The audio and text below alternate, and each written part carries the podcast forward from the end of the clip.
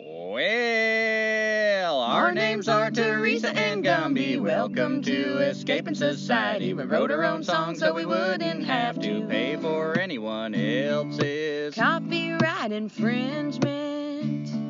And we live in a van and we eat from the trash. Making this podcast hoping for cash. You better listen up, cause we probably won't last. Cause we can't compete with nonsense. Hypnotizing nonsense.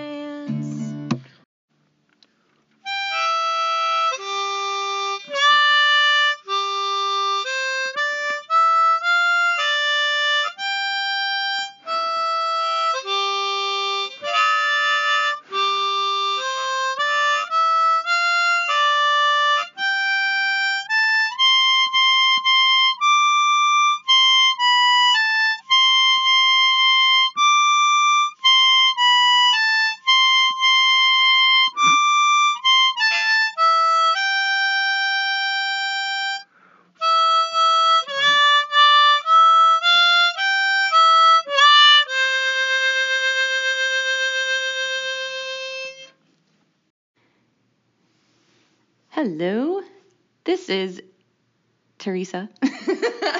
And I'm Gumby. oh my god, I'm thrown off. Uh, we're in a hotel room right now.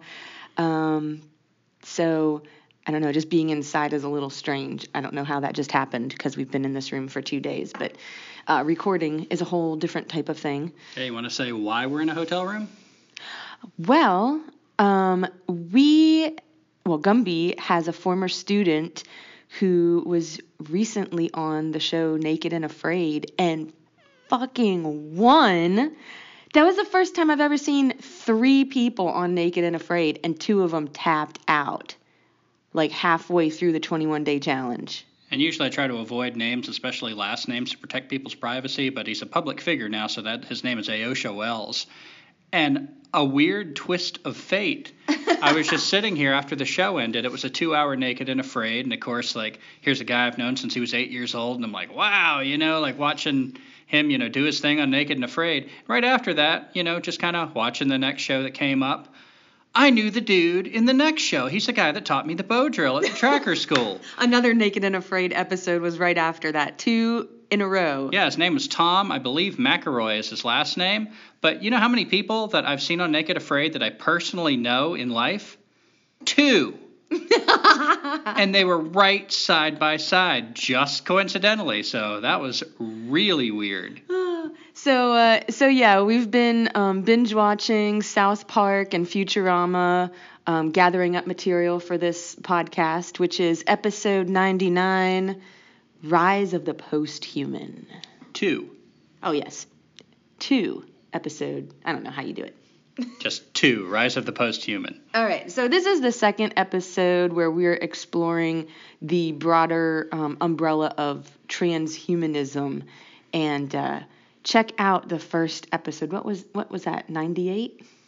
It would have to be. It was the last episode. Yeah, in this season. So um, definitely check that out. But we are gonna um, catch you up a little bit with some things that Gumby wanted to add from uh, from the the timeline from last time.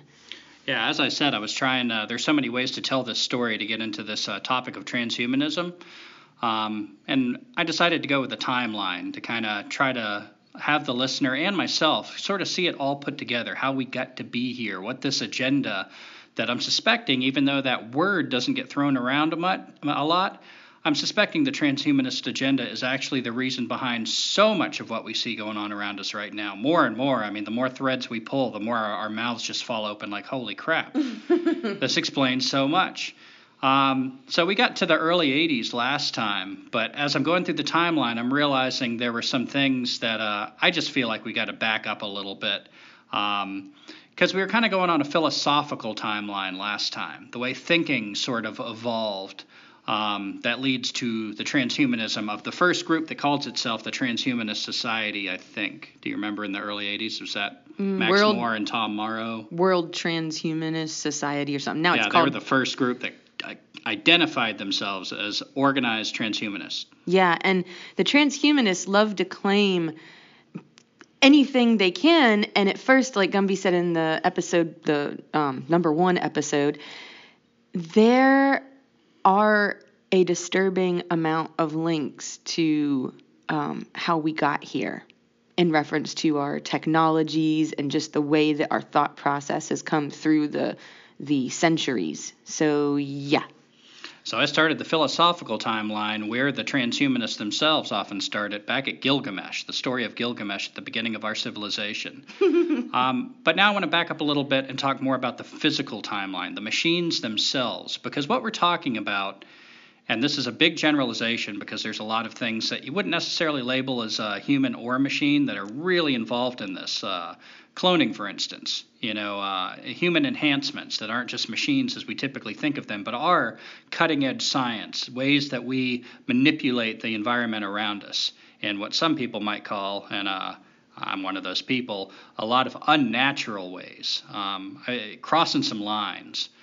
But physically, you know, we don't have to go all the way back to Gilgamesh, I feel like, to tell this story. We can start with the Industrial Revolution. And is there anything you want to uh, say before I launch into this. I'm going to try to move pretty fast, but also, you know, I want to stop me if you want to inject any thoughts along the way. Um, but yeah, we're going to try to to move past the early 80s. But I just want to back up and talk about a little bit about how physically we have already accepted the transhumanist doctrine. We are transhumanist right now, and uh, I feel like we've been somewhat tricked into it. You know, I don't have too much to say. All I know is I've been trying to hold on to a secret that from since yesterday that may or may not blow your mind. Um, we'll we'll see, but that comes in the 1940s. So take it take it away, Gumby. Well, we'll wait for that. Okay. So the Industrial Revolution is typically thought of the 80 years between 1760 and 1840. And uh, one of the things I find remarkable about this industrial revolution, when I put it in the timeline, is this is right around the birth of America, the United States as we uh, know them. Um, and it's really interesting to think of it in that context. That America, you know, you think of all these other countries, England, uh, India, China, their roots go way before the Industrial Revolution. But our country, that's become this big superpower, this big player on the world stage, was actually birthed during the rise of the machines. Part of the birth of America was involved and tied into the midwifery of bringing the machine into existence. Um, one of the, the main things people think of when they think of the Industrial Revolution is the factories. It really changed our way of life, the way we schedule ourselves, uh, our family units, um, the way we budget time. And there was a whole lot of resistance to, to this. Um, most of our listeners have probably heard of the Luddites and you know other groups that really resisted this this way of doing things. For one thing, it was greatly exploited by the rich. So even people that weren't opposed to the machines themselves were opposed to the class hierarchy, this haves and have-nots, which is a concern in transhumanism about the future, how this will affect the haves and have-nots. One of the reasons they're concerned is because, rightly so, they look back at the beginning of the machines, and right away the machines greatly put a wedge between the haves and have-nots um, just opened doors for ex- exploitation that were already there, but it was a new tool that really, uh, let's say, injected steroids into the situation. So we got the factories. Uh, 1760 to 1840, the Industrial Revolution. In 1804, right in the middle of this Industrial Revolution, a significant invention was the train. The train was invented um, in South Wales. So we create this big beast of a machine, and this train changed the way we live. It changed the world. It changed the way we ship goods. It made cities, bigger cities, possible. Um, it became a reason in itself for colonization. It became a reason by itself, even if people don't want to live on indigenous land, to try to get the people out of the way, just so we can employ all these people to build these train tracks. Again, usually exploited people, people who uh, often paid with their lives to blast through mountains, to change the landscape, uh, to ch- move heaven and earth, to create these tr- these train tracks, these routes for these trains. People got inordinately rich, like Vanderbilt, off the new train, the booming train business. And here are these machines, and suddenly we're relying on this new machine to move us around. Um, suddenly, people like imagine what it's like to go out west. You're on the East Coast here in the United States. Now there's this train, and what took months now takes days, weeks. Um, greatly changed the way we live. And one way to think of a train is we built a big machine exoskeleton around us that can move on these tracks, that can go much faster. We've enhanced our biological limitation. Um, you might even say, like the horse and wagon is somewhat involved in that. But again, I make the argument I th- think the machines step us into another thing because the machines always have to improve. Whereas things like primitive technology, simple things that you can do yourself, you can understand how to make your own wagon, how to raise your own horses. It still keeps us connected and doesn't fill us with this discontent. But there's something about these machines that is out of the hands of the individual that actually impedes freedom. You can't control it. We're starting to get these inventions that are out of our control. Oh, it's interesting that uh, I just this popped up into my head that what we make is is kind of inherently flawed. Um, I'm not really, you know, super into religion or anything, but it's like man made things. Like we are the creator of these things. And because we are creating them as intelligent beings as we are, um, they're inherently flawed in ways, you know, even when you invent them, you might not realize, but a, a, few days, weeks, years, centuries down the road, you're discontent because you feel like you could do better. Um, so yeah, like that discontent you were talking about, also in the the first episode. Mm-hmm. And so we've got these machines that are changing the way we in, inhabit and uh, relate to the space and the land around us.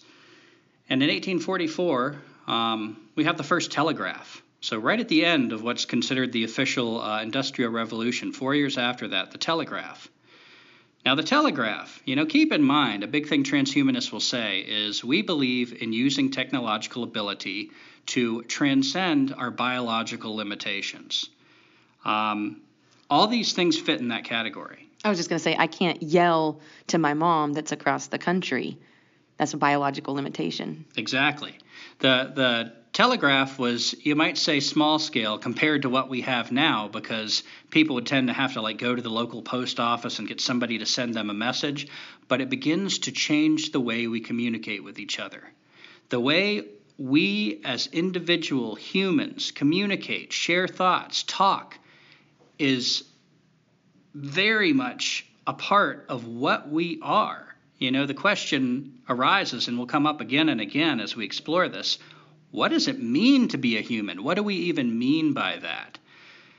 And when we change the way we communicate, when you can send a message down a wire and uh, have somebody to receive it, that's much different than talking. We even, uh, in our last episode, talked how writing was part of the way, way it changed. We use our memory. Um, so we, we have the beginning of a way that we're changing the way we communicate.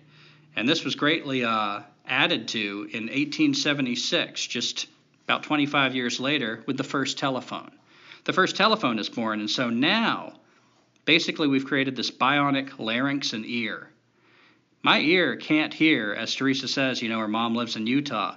Her ear cannot hear her mom no matter how loud she yells. And her mom's larynx, her voice box, cannot amplify her voice nearly enough to be heard and to communicate between North Carolina and Utah. But with this bionic extension, we have exceeded the biological limitation. And now we have a reason to start running wires along with the telegraph. We're starting to wire the earth. We're running cables and wires. It's literally like we're weaving this web, this web that was soon to trap us. And so we're wrapping the earth in train tracks and wires, and it's changing the way we move, and it's changing the way we communicate. And uh, like I said, I want to move fast, but take some time to think about the implications of that. How you would move and how you'd communicate if you got rid of all the external uh, technologies that enhance your biological limitations. Three short years after the first telephone, we've got electricity. Thomas Edison, the light bulb. Now we've got a really big reason to amplify these wires, these cables. The spider web has really started. The grid, people talk about, oh, I'm going to go off grid. What they're talking about is getting away from electricity. The grid has descended on us. The grid that we talk about getting away from when we say off grid was born in 1879. Like all these things, back then, it's getting a slow start. 1879 wasn't when the whole United States got wired. Um, Electricity was a novelty. It would kind of blink on and off a lot of times. The White House, I remember when we were studying presidents, I can't remember which one, but it was kind of a big deal that the White House was one of the first buildings to get wired with electricity. Um, electricity was so important in the human experience and how we think of what we are that we cannot conceive of being the creature we were anymore before electricity. But what I mean by that is the discussion is no more can we do without electricity. That discussion is never discussed seriously at any important government uh, meeting, no matter what the cost. And the cost has always been great. Electricity has always come with a great, great cost to the land around us. Always. And it still does. Electricity, we've harnessed the power of lightning, but it doesn't come easy. To work this magic, to work this science, takes great machines, great exploitation. And the discussion now is how to provide this electricity to us. That's the debate. Never should we have it, never do we need it. Never might we be able to live happy lives without it as we did before. But how do we best provide electricity?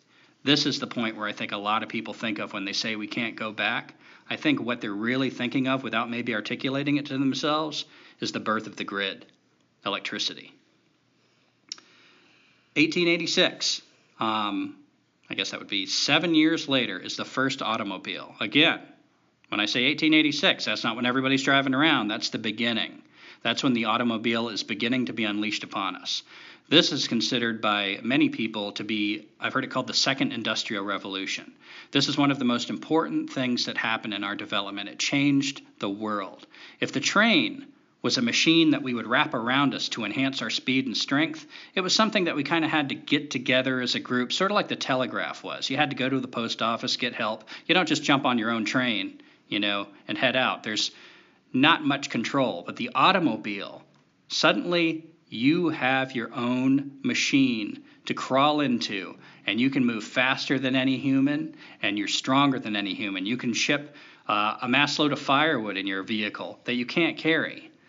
Um, this was a great enhancement to the human animal. And the automobile changed everything. The train is such an important invention, we still have trains. This 200 year old invention still is chugging along. We still see the, the use of trains. But the automobile quickly had a parallel path to it. Now we have trucks. They're also shipping the way we move things back and forth, the way we move ourselves. Now we can spread out. We exist in space completely differently since the automobile. It's not like just getting your horse, you know, hitched up and going to the local general store. Now people travel all over the country, and because of the telephone, they have the simulation of connection. I don't care what anybody says. It's nice to hear your mom's voice when she's halfway across the country. It's better than not hearing from her, but I'll be damned if that's the same thing as living beside your mom and sitting down with a, a cup of tea and looking her in the eyes and talking. And I'm not trying to pick on Teresa here, but all of our families, we've had some measure of this. It's because these machines give us abilities, but with that ability, comes an artificiality, a simulation. Now, instead of the real thing, we're relying on a crutch, a little gadget a gadget that, by the way, we can't control and we can't make for ourselves. And all this technology is picking away at our community, our villages, our, our tightly woven web, as Gumby was saying, that it was like weaving a web throughout the country. It's like you started um, with little patches here and there of weaving, but then somebody decided to go really far away from the middle and like start weaving things on the outer edge and then you had to find technology to connect them.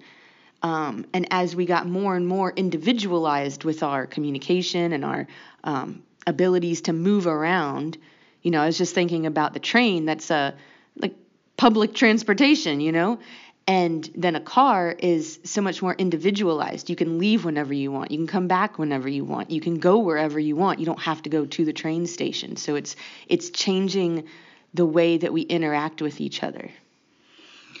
And if the train was a reason to start changing the landscape, to lay down the train tracks, go outside, take a drive around your neighborhood, and notice how many roads there are compared to train tracks. The vehicle, the automobile, became a huge reason to start paving the earth, covering the earth with concrete.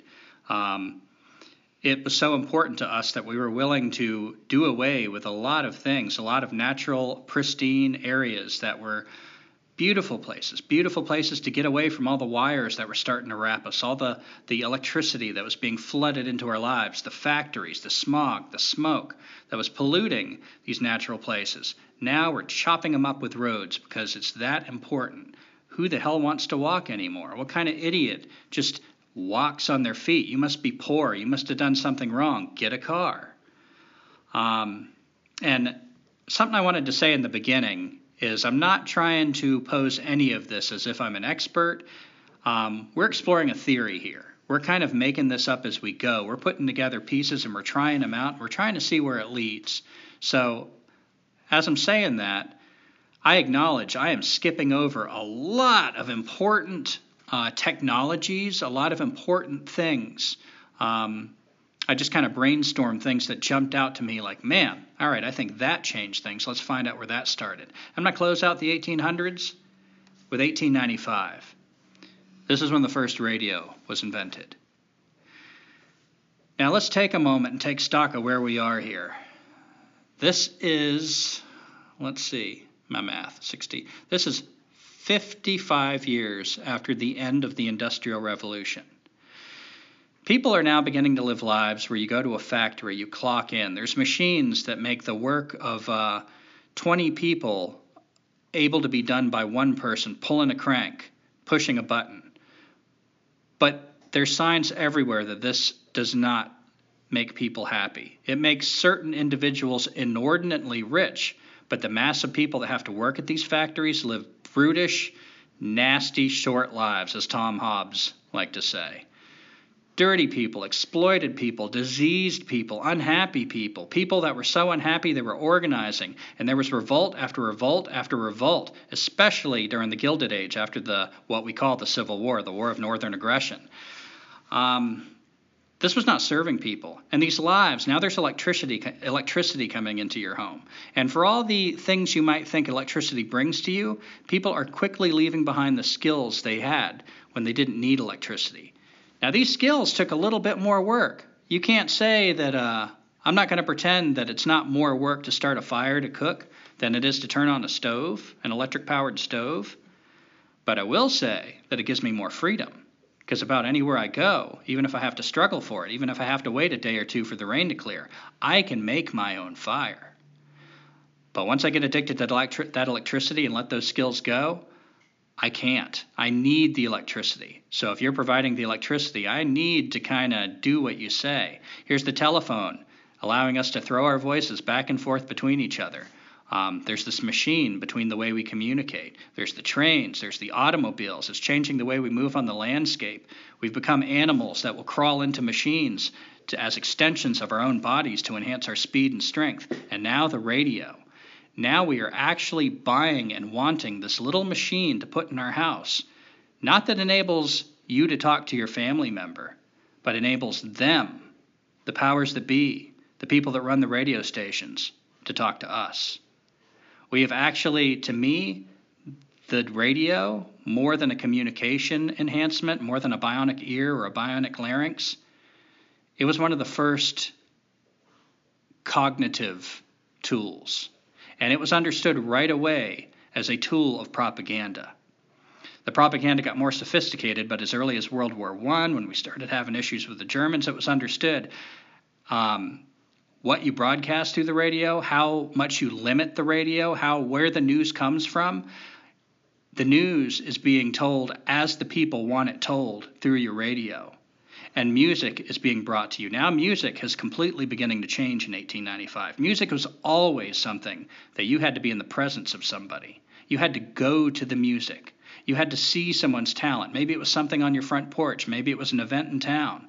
Now you can just sit by yourself, isolated, and listen to this music that's been obliterated, sent through the radio waves, these invisible radio waves like magic and comes into your house and comes out of a box and doesn't have as much to do with the human anymore. You don't see people anymore. You hear music. A simulated experience. And just when they deliver the news to you, however they want it told, and let's keep in mind the people that immediately start having the power and money to fund who tells the news. It comes in through the radio, you hear it, and then let's cut back to the relaxing music. To me, this is the beginning of the, the mental hypnosis that uh, basically permeates our lives now. But that was the first machine brought in where it would tell us what to do, what to think. In 1906, oh boy, Russian name, Nikolai Fyodorov establishes Russian cosmism. This is considered the precursor to transhumanism. It was a spirituality, and among the things that it espouses, the spirituality that they want to push for, is they strive for physical immortality. This Russian cosmism talks about right here in your physical body, there are ways, if we keep following the science, this exploitation and manipulation of power, that you don't have to die. You can live forever. You can cheat the gods. You can make your turn last forever. You never have to give it up. Russian cosmism talks about resurrecting the dead, that one day even the people that have died, we can bring them back. Oh my God. And it also talks about Ugh. space exploration. Look up there in the stars. This is 1906. People, some people still thought the moon was fucking made of cheese. But if we can make vehicles that we can wrap ourselves in and travel across the landscape in ways that the human animal never moved before, why can't we invent a vehicle that could travel to the stars one day? All this was part of Russian cosmism. And you might applaud the imagination. I applaud the imagination. You know, just um, the, the thinking of the possibilities. It's the ambition, the hubris that I find dangerous. And uh, it was already in our society. It wasn't like Russian cosmism had a, uh, what would I say, a monopoly on this. It's already the way people were thinking, the mainstream people, except even as now, the, the quacks, you know, that might question. But even the quacks are getting sucked in. Um, I was talking to a couple people on Facebook, and you know they were saying how bad transhumanism was and everything, and I was like, but look at us. Even as we bitch about the technology, aren't we trying to transcend our biological limitation by communicating with these devices? Aren't we, in a way, validating the idea that our own voices aren't good enough anymore? We need to transcend this human experience?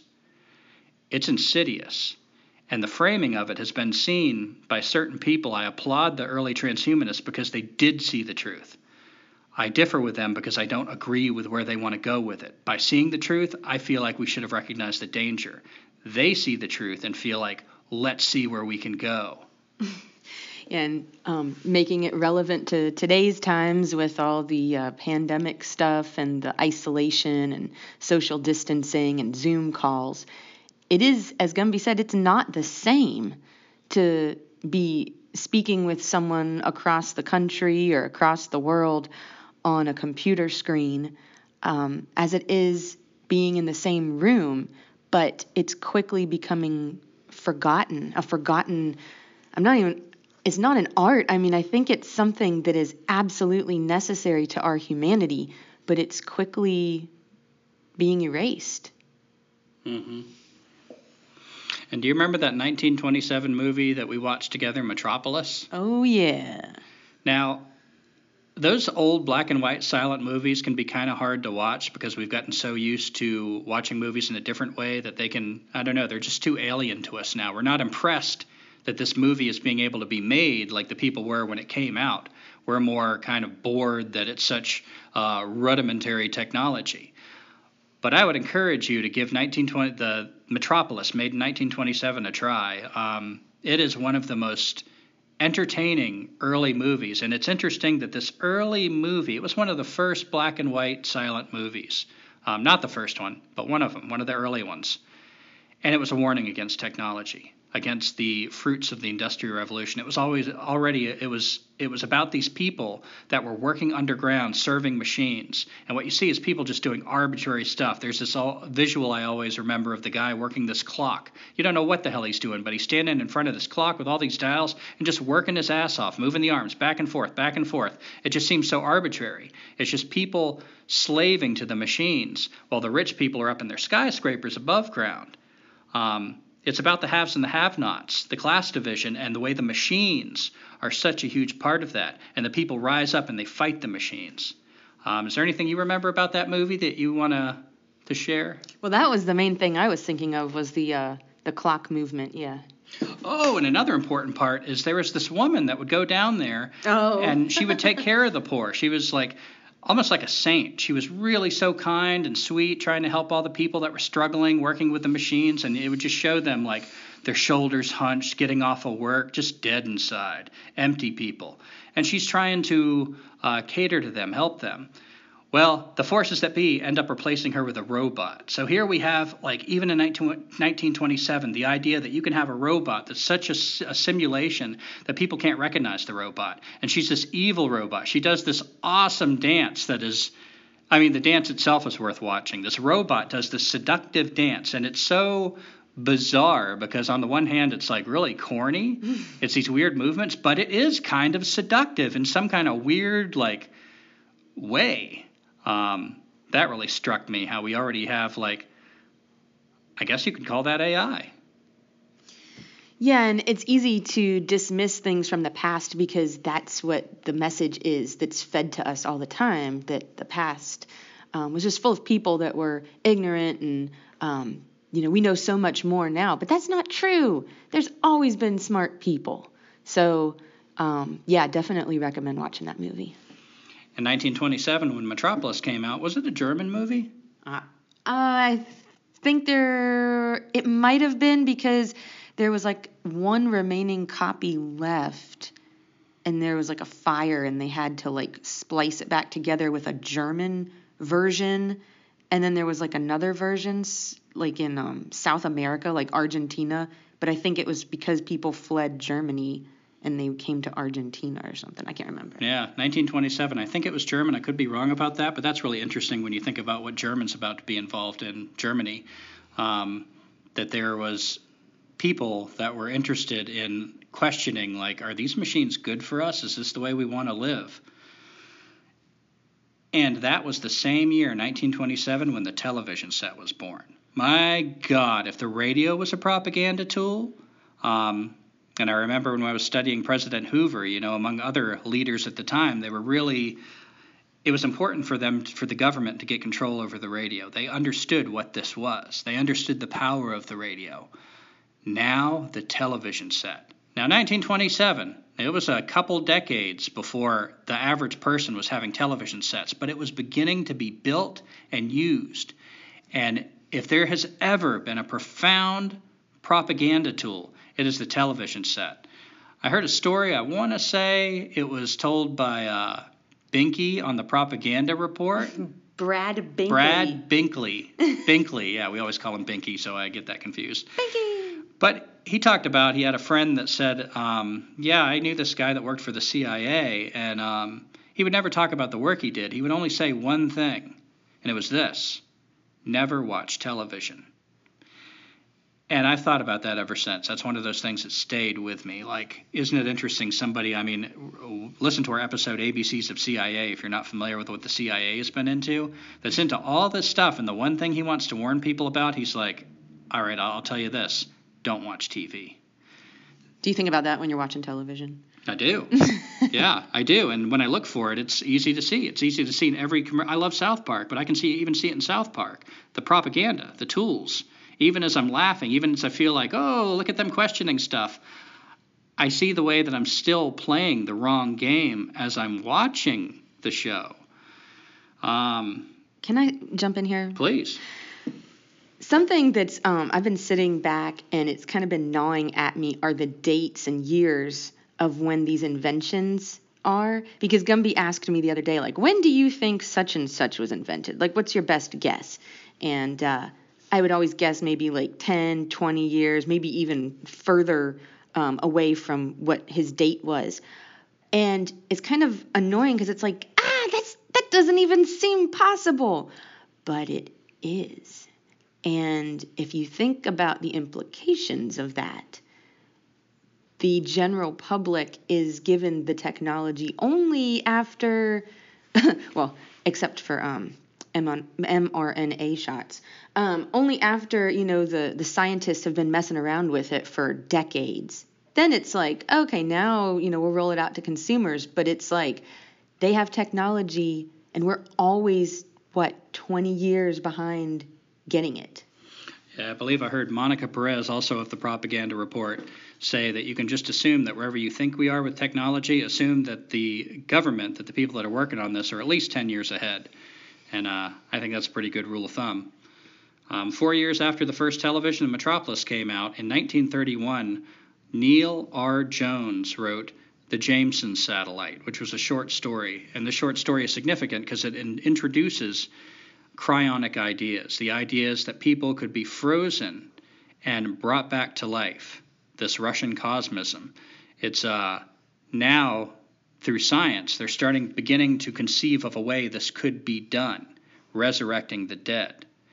Now, a a person that believes in this cryonic freezing might not see it so much in these morbid terms of resurrecting the dead. They might see it as just like reanimating the body or I don't know. There's all kinds of ways we skirt around the horror of what we're experimenting with and what we're doing. But 1931, that was the beginning of the uh, cryonic idea, which plays a very important part in transhumanism thinking. And in 1945, this was 14 years after the, the ideas of cryonics were born, we've got the first A bomb. Now, through our machines, through our, our desire for power, our fear to protect ourselves from the other people who desire power, the war of the machines, um, we've developed a weapon so awful. We've actually like we've we've harnessed lightning through wires to feed into our homes to power machines. We've harnessed invisible impulses that we still don't really understand the effects it have on us that go through the air, these radio waves. And now we've split the fucking atom, one of the building blocks of not just life, of existence, of matter itself. We've created a bomb that was set off in a, at the Trinity site in New Mexico in 1945. I, th- I believe that was the first successful test of a nuclear bomb. And this is unleashed on the world. And we all know the decades that follow 1945 and the ways it was used um, Nagasaki, Hiroshima, and the fear, fear for decades as now Russia gets the bomb. We got the bomb because Germany might have the bomb. We had to protect ourselves because if they're going to have a, a bomb of a insane person that would use such a thing, we need that weapon. And when we find that we have the monopoly on the weapon, we immediately use it. We're the only country that's had it and used it against someone. Now, Russia has the bomb. They need to defend themselves. The nuclear arsenal becomes another part of the human animal, the human existence. All right, I'm sitting over here um, with nervous, sweaty hands because I want to do this justice. Um, this is a thread of the uh, the tangled web that we have woven that I I dared to pull on our list, uh, we make a list of kind of like brainstormed ideas of what we want to look at when we explore a topic. And one of the things that I had written down was a list of transhumanists. And lo and behold, Wikipedia, that um, ever reliable tool of the CIA, um, has a list of transhumanists that you can easily click on and learn more about. Now, I started at the A's. And I'm not going to go through all of these, but I got to this guy in, um, his name is Henri Atlan or something. He's a French um, philosopher of biology, biophysicist. I love the name Henri. Henri. So fun to say. Henry. Um, and in his Wikipedia profile, so I went from list of transhumanists. I clicked on this, you know, in the A's, Henri Atlan. Um, and it said that he was also involved in cybernetics. Now, never mind about what cybernetics is exactly. It I wrote down it's the precursor to computing, AI, robotics, cognitive, um, and complexity sciences. Just never mind about that for a second. But cybernetics were discussed at something that's called the Macy conferences that happened in the 1940s. The Macy conferences, not Macy's, the department store, by the way, um, were preceded by something called the cerebral inhibition meetings that happened in May of 1942. At these meetings were a mixture of um, experts in a variety of disciplines, whether they were physicians, whether they were studying um, quantum physics, uh, whether they were anthropologists like Margaret Mead and her husband, oh, George, no, Gregory Bateson. Now, why would there be anthropologists there? Um, again, God, this is like, whew, this is such a complex thing. I'm, I'm doing my best here. So there were a bunch of really intelligent minds, intellectually intelligent minds at this meeting. You could almost say it was like a, a, a think tank, like a meeting of all these minds to discuss what they're working on and to try to come together and like learn from each other. So at this cerebral inhibition meeting in May of 1942, there were two topics on the agenda. One was hypnotism, and the other was conditioned reflex, both um, presented by psychiatrists and psychologists. I found that interesting because, um, huh, why do you need to have that discussed? Remind me again what year this was? 1942.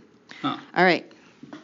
Like I said, attendees of the um, Macy's conferences included well known anthropologist Margaret Mead and her husband Gregory Bateson, both of which served in the Office of Strategic Services or the OSS in World War II.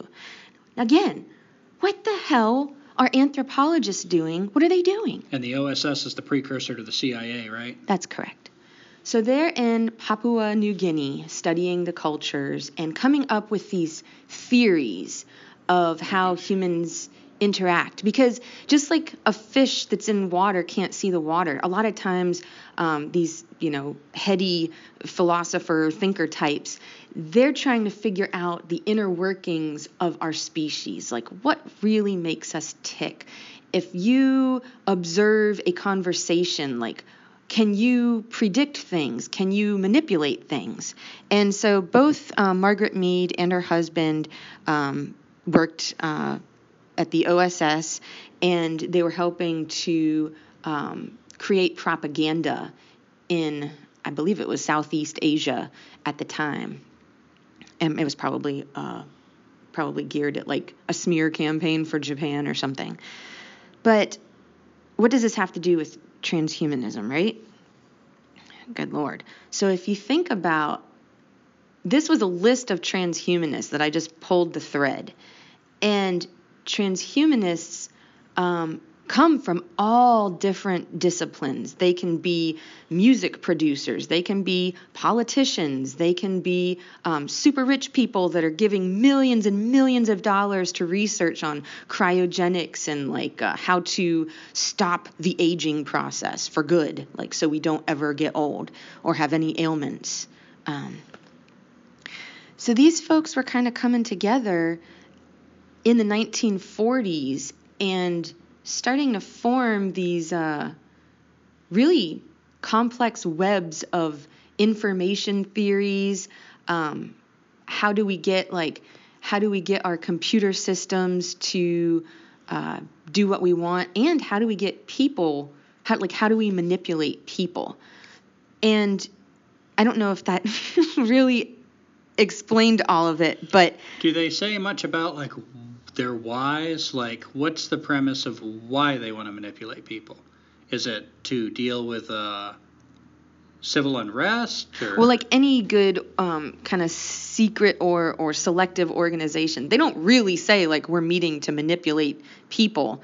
But it's just interesting that along with those two topics of hypnotism and uh, conditioned reflex, they're listening to anthropologists talk about theories such as schismogenesis. Mm-hmm. Um, it literally means creation of division. And there is documented use by the United States Office of Strategic Services, the precursor to the CIA, of using what these anthropologists, what these other minds have learned, have observed, and have begin to, begun to really um, formulate ideas around. This schismogenesis, if I'm saying it right, it keeps us apart. It polarizes us.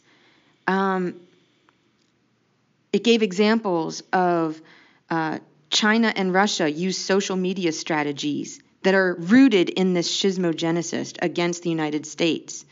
Um, Russia. Pull us apart? Well, you can kind of still see like that's the accusation leveled against both China and Russia now with interfering with our elections, supposedly with like you know affecting Facebook posts, like depending on what side you believe, uh, the false information that they're feeding us. You're saying this schismogenesis is sort of the study of division yeah, of like, fracturing people. Yeah. So yeah, you still see that like fully in swing now. And you know, I don't want to pick on China and Russia. My God, we are of like, course, of course, leading the charge with this stuff. Yeah, we um, we used it, uh, like I mentioned, during World War II. We used it against Japanese-held territories in the Pacific. So again, trying to make a smear campaign against Japan in that area of the world. Yeah, I mean, you're reminding me of so many of the CIA operations we covered. Yeah, and there was this article. Again, I'm I'm pulling the thread. You know, it's coming a little undone and frayed, but I just have to mention this. There was this New York Times article that uh, it was printed in 1977. So what's that? 40 something years ago, right? Mm, math. Yeah. Um, that said that there was money, funds that were channeled from the CIA through the Josiah Macy Jr. Foundation. The Macy conferences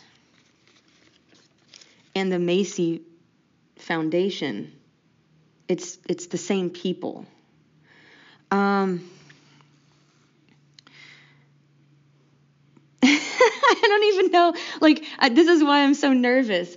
So, there's CIA money that's being funneled through this kind of, I mean, it's a real foundation. It still exists, the Josiah Macy Jr. Foundation. Um, but the CIA used it to get money um, to kind of help pay for these great minds to get together and synthesize their ideas so that they could be used by the CIA. Um, at the time, the the foundation uh, director, Dr. John Bowers, said that there was no indication that the foundation had been a conduit for CIA funding. But in a deposition by Dr. Harold Abramson, a prominent New York pediatrician, he wrote that his LSD research with the CIA was funded by the Macy Foundation. So, I mean, who are you going to believe? Um, if you remember Dr. Dr. Harold Abramson's name, he was the guy that uh, Quody Fingers treated um, Dr. Frank Olson, who committed suicide oh, yeah. after the CIA MK gave him LSD.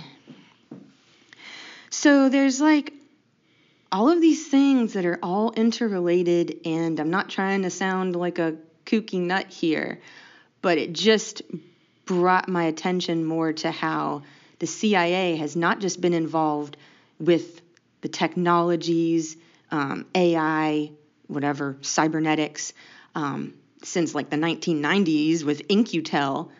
They've been involved since before the CIA was even formed with the OSS. Is that all you've got on that? I think so. I'm probably not doing it justice, but I highly recommend looking for that list of transhumanists and seeing what you find, what threads you pull. And the Macy conferences is also another good place to like Google that and check out any uh, attendees, any thoughts that were brought up, any connections that you might be able to make. Yeah, I have no doubt that the CIA and the transhumanist movement has a lot of overlap in the uh, interest in advancing technology. The question is how much they overlap in philosophy. Um, the whole human experience, how we see what we are and where we should go. Um, and thank you for uh, bringing that because what we're doing right now with the timeline is we're giving you a bunch of pieces, and some of them are going to seem like ill-fitting pieces. Um, but when we start getting into more recent times, we hope to bring it all together for you to, to show you how all these roads were not just random, accidental, parallel roads. They were all different views, different aspects of the same trajectory. Um, I'll move into the 1950s. We've got the first military drones. You know, the in the 1950s, the military is experimenting with how to make flying aircraft that are unmanned. Now we've got these atom bombs. You know, in theory, they could drop an atom bomb or any other kind of missile. But uh, as early as the 1950s, we are trying to figure out ways to get the machines to fight our wars for us, where we're not even on the battlefield. Um, in 1954, Jerry Sohl wrote The Altered Ego, and it introduced for the first time the idea of what was going to become posthumanism. He didn't use the word, I don't believe, but it was the idea of uploading your mind into a computer. As early as 1954, he was beginning to explore the possibility, which raises all kinds of existential questions. We just watched the movie Transcendence last night, um, which Jesus Christ, if you want a primer on transhumanist ideas, it, it covers so much. But it asks the question, you know, I asked Teresa, this character played by Johnny Depp, uploaded his mind, the body died, he was cremated, then his mind was in the computer, and the question was brought up in the movie is this him? That is the question.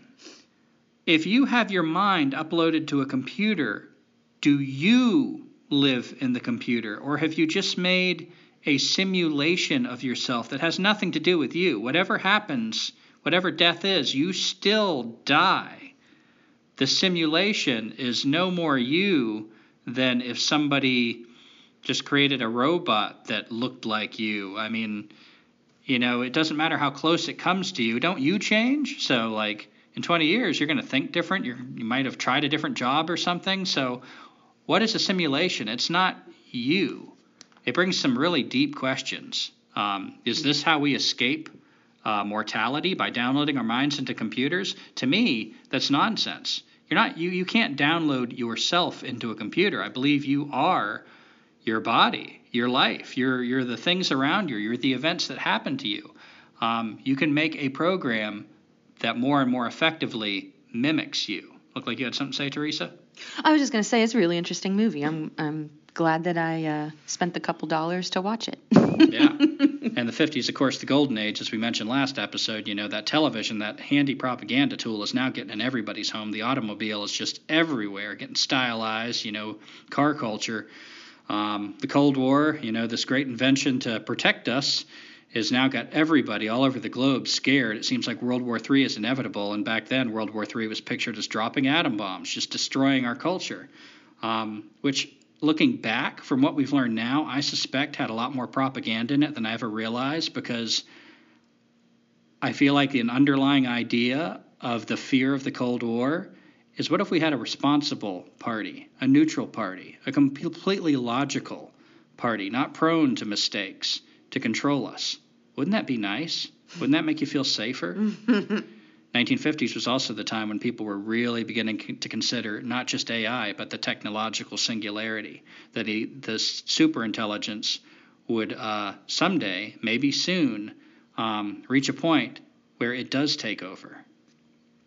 In 1959, Richard Feynman, who I've quoted before in other episodes, I like a lot of what he says about different topics. Um, but this bastard worked on the Manhattan Project. He was one of the people that brought us the nuclear bomb. In 1959, this was 14 years after the bomb. It's already been used to kill what thousands of people, millions of people? I don't know the number. A lot of people. Two uh, Japanese cities, um, full swing of the Cold War. The whole country is gripped with terror. Um, it it seems pretty likely that somebody's going to decide to use one of these damn things again, and now other people have them to retaliate. Um, that it could obliterate human life maybe all life on Earth. Um, they're beginning to understand the radiation, the things they didn't foresee. When they first blew up that atom bomb, some scientists didn't know what the effect would be. You're blowing up atoms, you're splitting atoms to release huge amounts of energy. Some people even thought it was possible it would create a chain reaction, this bomb would swallow the Earth, burn up the oxygen of the Earth. So that in 1945, they took a great risk in testing this thing. So here's Richard Feynman. People have got cancer, you know, his invention has done all kinds of untold things. But these fucking nerds, Oh you know, these nerds. He's just so enchanted by what he can do. I don't think it's really like I would feel it seems to me I would be humbled. I would be like, "Oh my god, what have I done?" Um I'd be living in a cabin somewhere, you know, to like rethinking my life. Not Richard Feynman. Now he's given a lecture in 1959, um, and this lecture promotes ideas that later inspire the field of nanotechnology. Oh, yeah. Now he's trying to figure out ways to make robots so fucking small that they could infect bodies, infect the water cycle, infect the ground, infect the clouds, machines everywhere. And what could go wrong with that? The atom bomb went so fucking well. So, Richard Feynman, yeah, not a lot of love for that guy right now. Um, What is it? Let me see what you have next. oh, I'm going to 1963. Okay, well, let me just jump in there real quick because you mentioned nanotechnology. Um, there is a term that another transhumanist that was on the list, K. Eric Drexler, came up with. Now, he did not come up with it in the 60s, but I just wanted to, to bring this up because you said, like, what could go wrong? He um, coined the term and the concept of gray goo, G O O. What is gray goo? It is a theoretical global catastrophic scenario involving molecular nanotechnology Oh, yeah, I've heard of this. in which out of control, self replicating machines consume all biomass on Earth while building more of themselves. It sounds like we already have that. They're called humans. Um, and specifically, this scenario is referred to as ecophagy, which ecophage, which Phage means eating, right? yeah, which it translates to eating the environment. And it reminded me of the term Wetico, where there's this cannibalistic uh, spirit, which is interesting, you know, like reflecting back on what people in the past, they're not stupid. I'm not saying that uh, they pre- would predict this, but, um, but yeah, it's, it's just like the concept of something spinning out of control and just gobbling up everything. Yeah, I watched a show one time that explored different scenarios of ways the world could end, and one of them was nanotechnology. and uh, I think maybe that's where I heard the the gray goo idea. But one of the things that got brought up is all it would take is one person that understands the technology, a hacker, that becomes disenchanted with the government, with the way things are going, the way this technology is being used, to steer it in another direction. There's no way for this technology. I mean, look at the technology we have. There's no security in it. You know, people are getting hacked all the time. We're getting, you know, all kinds of like power grids going down. Things happen. They always do. And they're always sold in such a way as if they won't.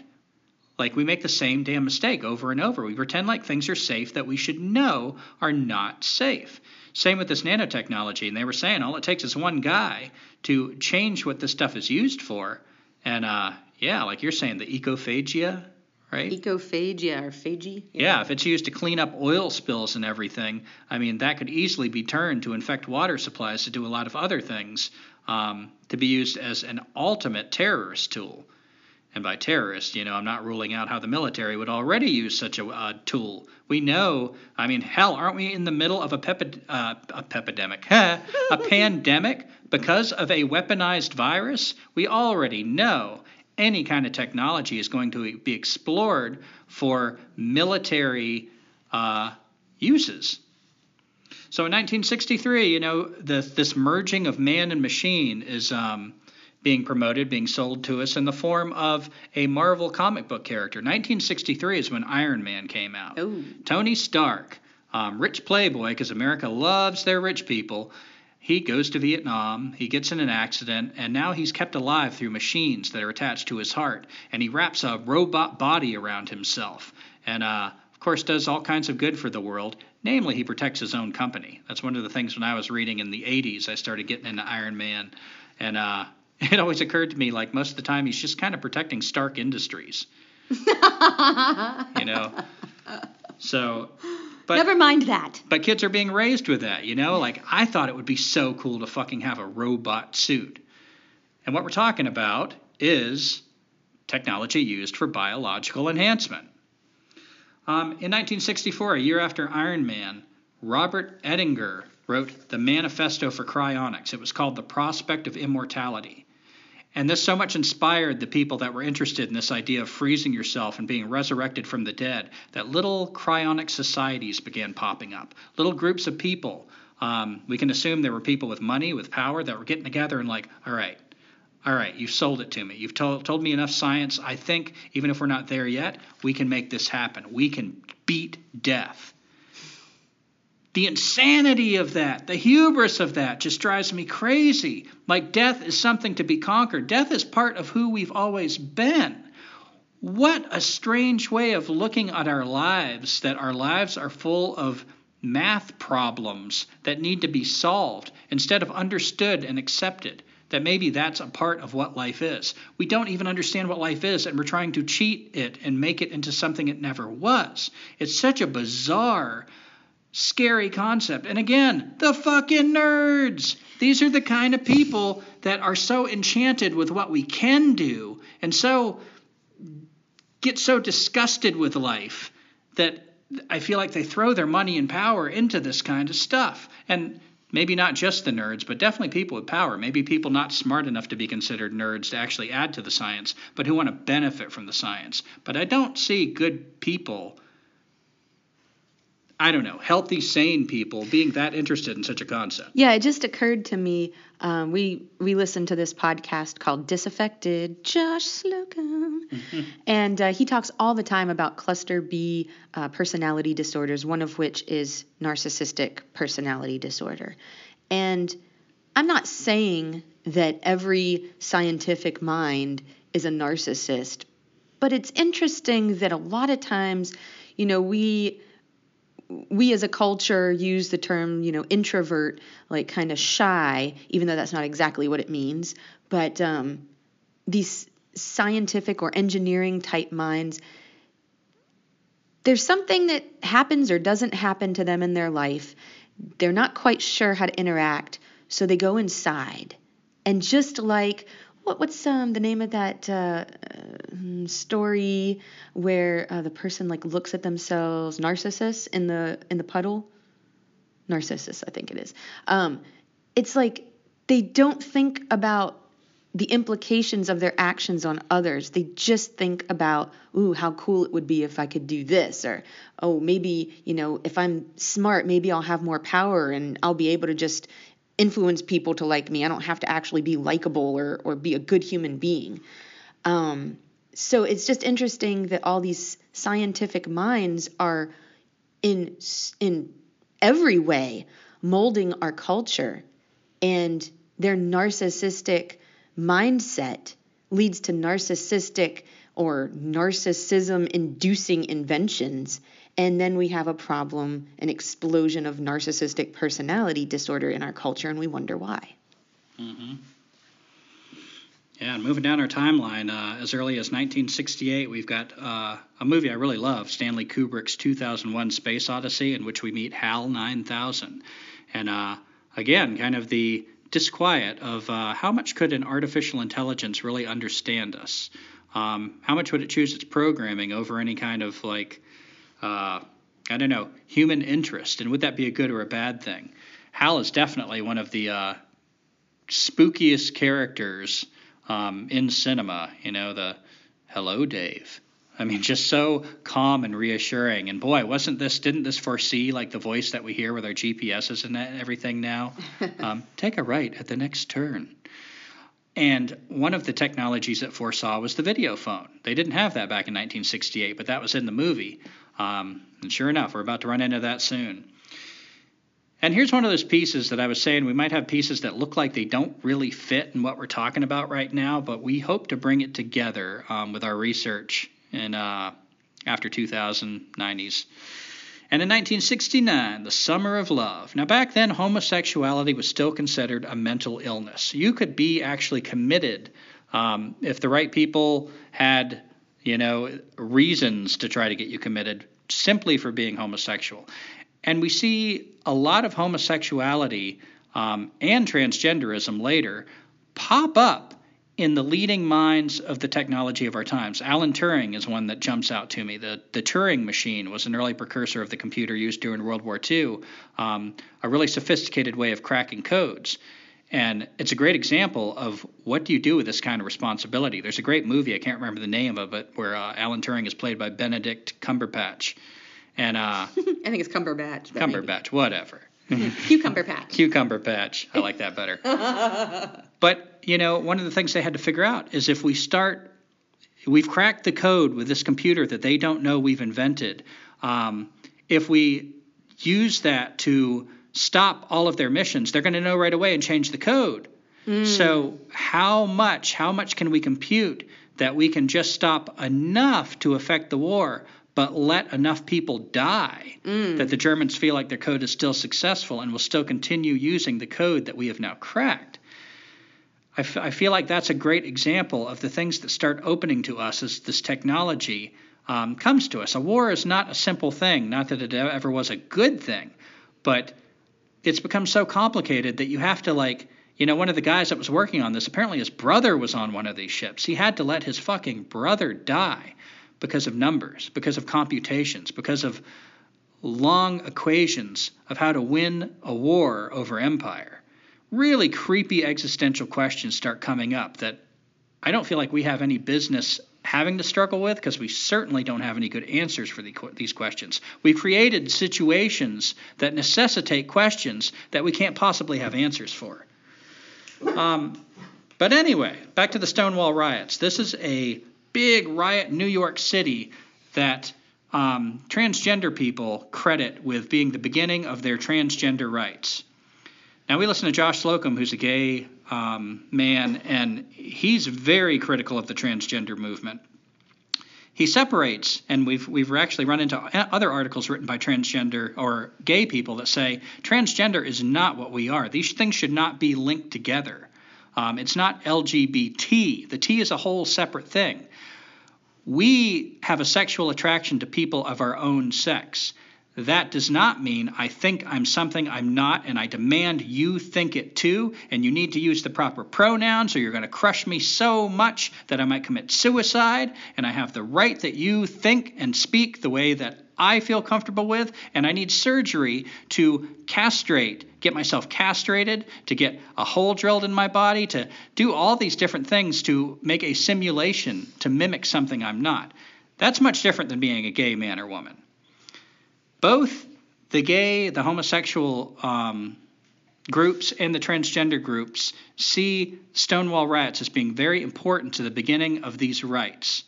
What was the um, Stonewall riots? The Stonewall riots and I read about this first in Howard Zinn's book, The People Speak. Um, it mainly involved drag queens against the cops. And for all the details, I don't have all the details, and uh, I really don't want to get too much into it right now, but it's really easy to find out more about this. But it was a big confrontation between police and drag queens. But one of the things that stood out to me that Howard Zinn just completely didn't acknowledge, that I found really strange, is in this book, you've got women fighting for their rights, you've got Native Americans fighting for their rights, you've got black people fighting for their rights, and you've got gay people fighting for their rights. But only one group threatens to rape people. These drag queens start yelling at the cops things like, I'm going to fucking rape you. How would you like me to rape you? It's the only group in this compilation of historical people fighting for their rights that weaponizes sex. And I find it significant and strange that among this group alone, it starts to become acceptable that they can say things like that. That it's like, oh, well, that's a good thing. I'm glad they stood up and fought for their rights. Yeah, you butt fuck those cops. You rape the you you you rape people against their will. You have sex with them whether they want you to or not. Yeah, yeah. I just find it really strange. To me, this isn't an argument that gay people should be oppressed. It's an argument that nobody has the right to say things like that. That is a violation. And I feel like this seed idea, somehow that that was a little more okay for them to say it than, let's say, a black riot where the black people are yelling at white people like, we're going to rape you. No, they knew that would bring down their movement. They don't want to be seen as rapists. That was the argument of the white supremacists. Black people are fucking going to come in and rape your white women. Black people didn't want to pose themselves like that. That idea was an insidious, poisonous idea, and Stonewall later became the name of a group that's really behind transgender rights. But we're going to come back to that. I'm just going to put that on the shelf for now. It's in my timeline. 1970, just two years after 2001 Space Odyssey, we indeed have the first video call. And uh, of course, it's going to take a long time for that to catch on before the pandemic forces us all into Zoom calls, and now we're going to school on video. And basically, you know, when you interact with people just as often as you see them face to face, you're seeing them on video screen. But it began in 1970.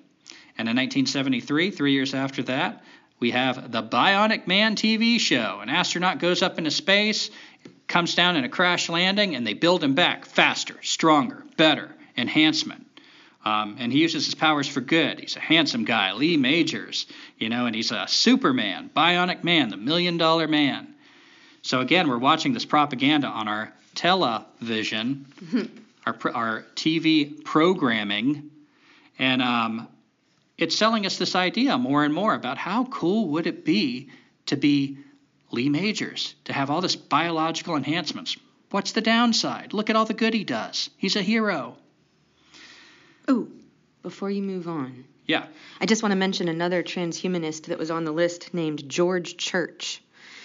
In the 1970s, he was studying um, molecular engineering, genetics at Duke University. And he later moved to MIT. I think Duke kicked him out because he wasn't like actually attending classes. He was just really, really obsessed with being in the lab.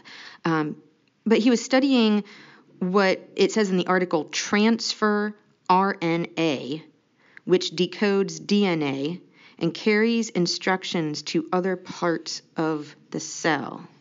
Now, this is in the 1970s. Um, this is what's uh, being used as the so-called vaccine now, right? This is I the mean, precursor to that research. I I think so. I'm not a molecular, you know, whatever the hell he's doing, but it sounds like it could be close. He was also the inventor or co-inventor of something called nanopores, which is like uh, a nanotechnology filter that is or has um, been I don't know, presented as being used in our water supply. I want to inject something uh, before I forget it because uh, you want to inject something. I do want to inject. Something. My body, my choice. I'll stick it right in your ear. And um, this vaccine, I just got into a couple debates just this morning over the vaccine, and an argument that's coming up more and more is, I don't pretend to be a doctor. Um, you think I'm going to trust like MAGA hat wearing um, idiots or the experts with letters after their name? So the argument is something like, I don't understand the science. It's too complicated. I don't understand all this thinky talk. Um, I'm not a scientist. And they use that as an argument to trust the scientist. To me, it's an argument for just the opposite. If you don't understand it, that's a reason to beware. Look how much we're surrounded by problems caused by us messing with stuff we didn't understand the full implications of. Anyway. Yeah, I just also wanted to um, tag on to that that George Church is a member of a group called Rapid Deployment Vaccine Collaborative that formed early on in the SARS CoV 2 pandemic. Um, and in the past, Dr. Church uh, was partly funded um, by the Jeffrey Epstein VI Foundation.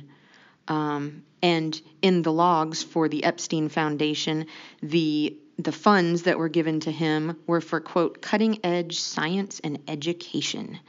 So yeah, he um, he was definitely doing some shit there, and uh, who knows what all these connections with Jeffrey Epstein and transhumanists and um, money all will lead to.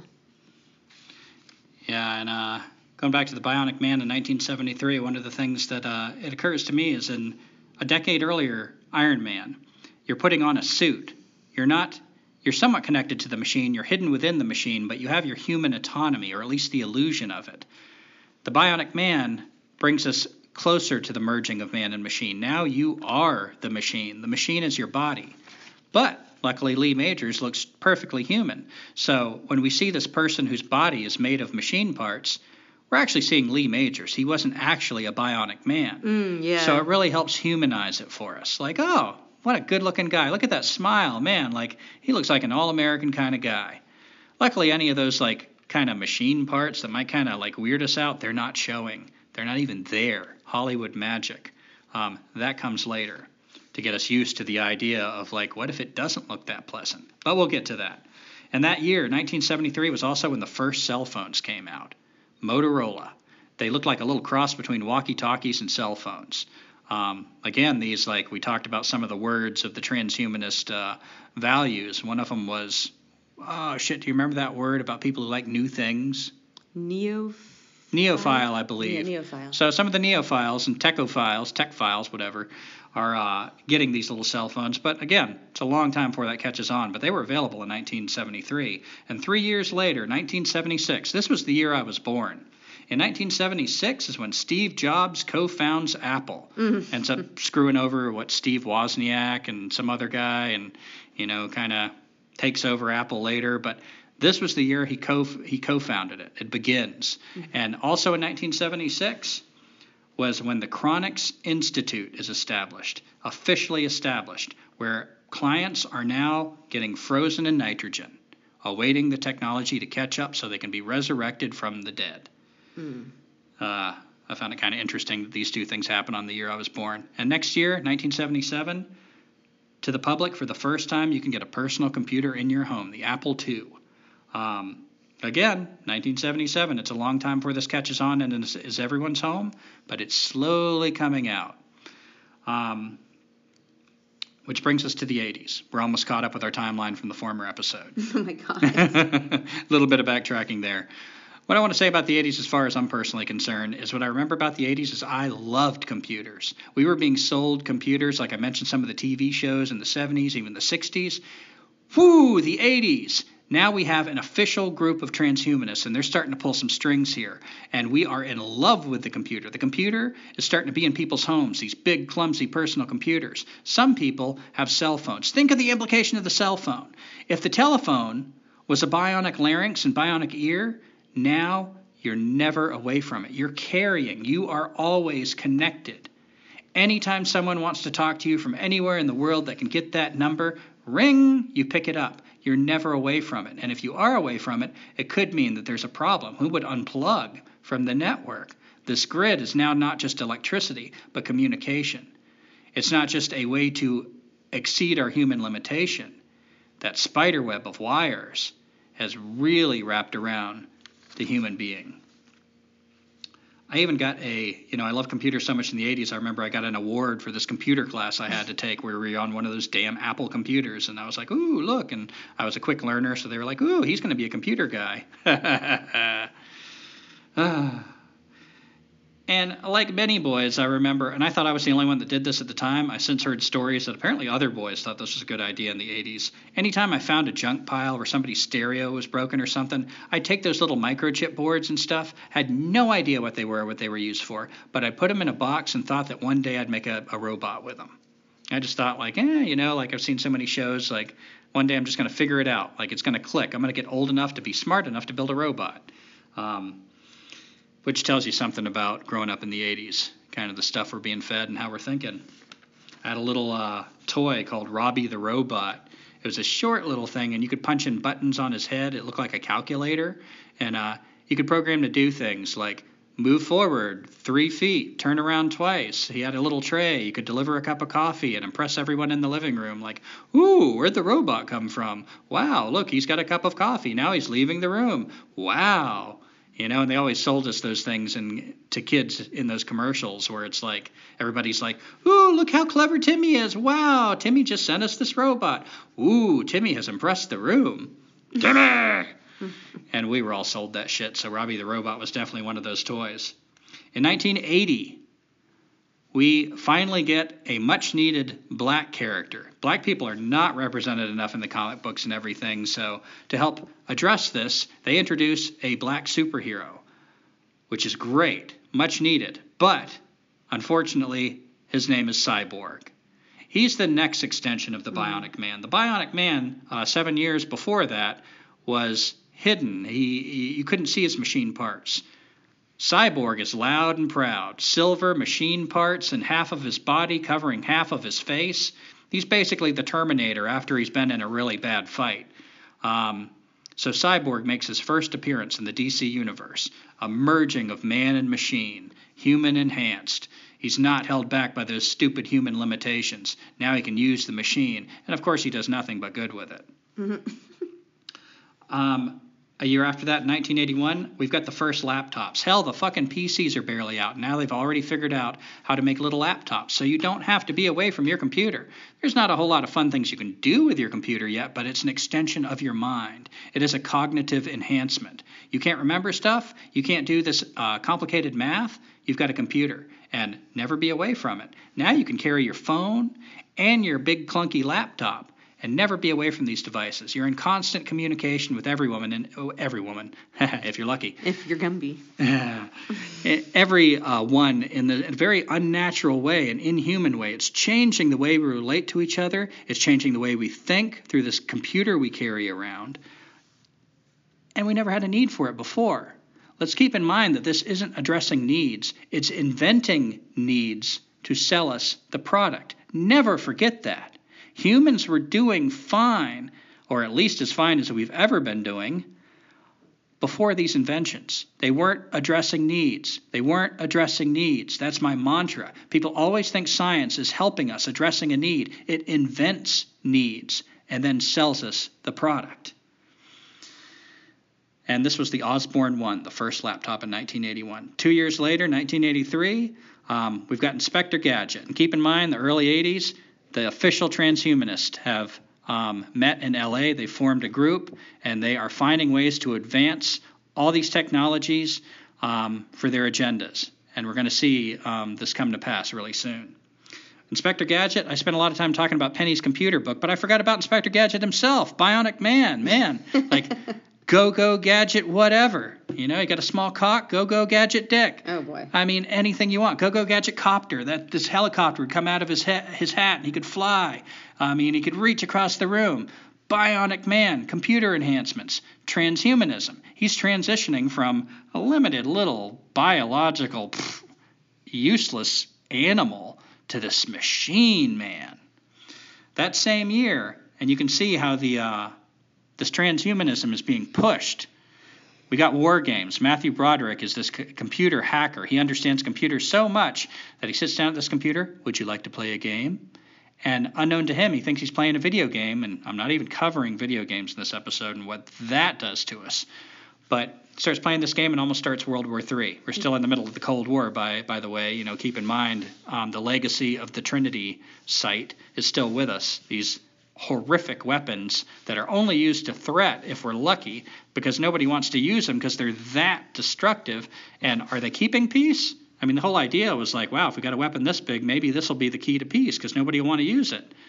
But as we have these weapons, there's still wars happening everywhere. People are still killing themselves in all the old ways, but now we've got these weapons that everybody's scared some fucking nut job sooner or later is just going to use.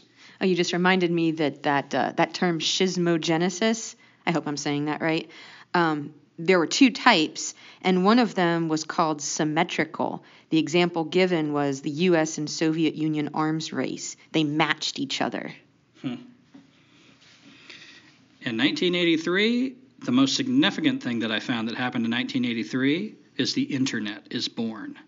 This changed the world. This maybe more than any other invention so far, changed our place in this world. These computers are being carried around now. Laptops are available. People are starting to have uh, computers in their homes. But there wasn't a lot to do with them until the internet.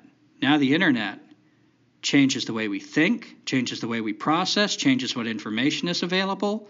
Um, look at how the internet permeates our lives right now. And this started, it's like we opened a door into hell. Um, 1983. and one of the things that occurs to me about the 80s is even though these things were available, we didn't play them much. Not many people had a computer, and we didn't find it that impressive. We wanted to be outside people could get a cell phone, but we didn't see why you'd want a cell phone. If I wanted to call my friends, I'd go home and just call them.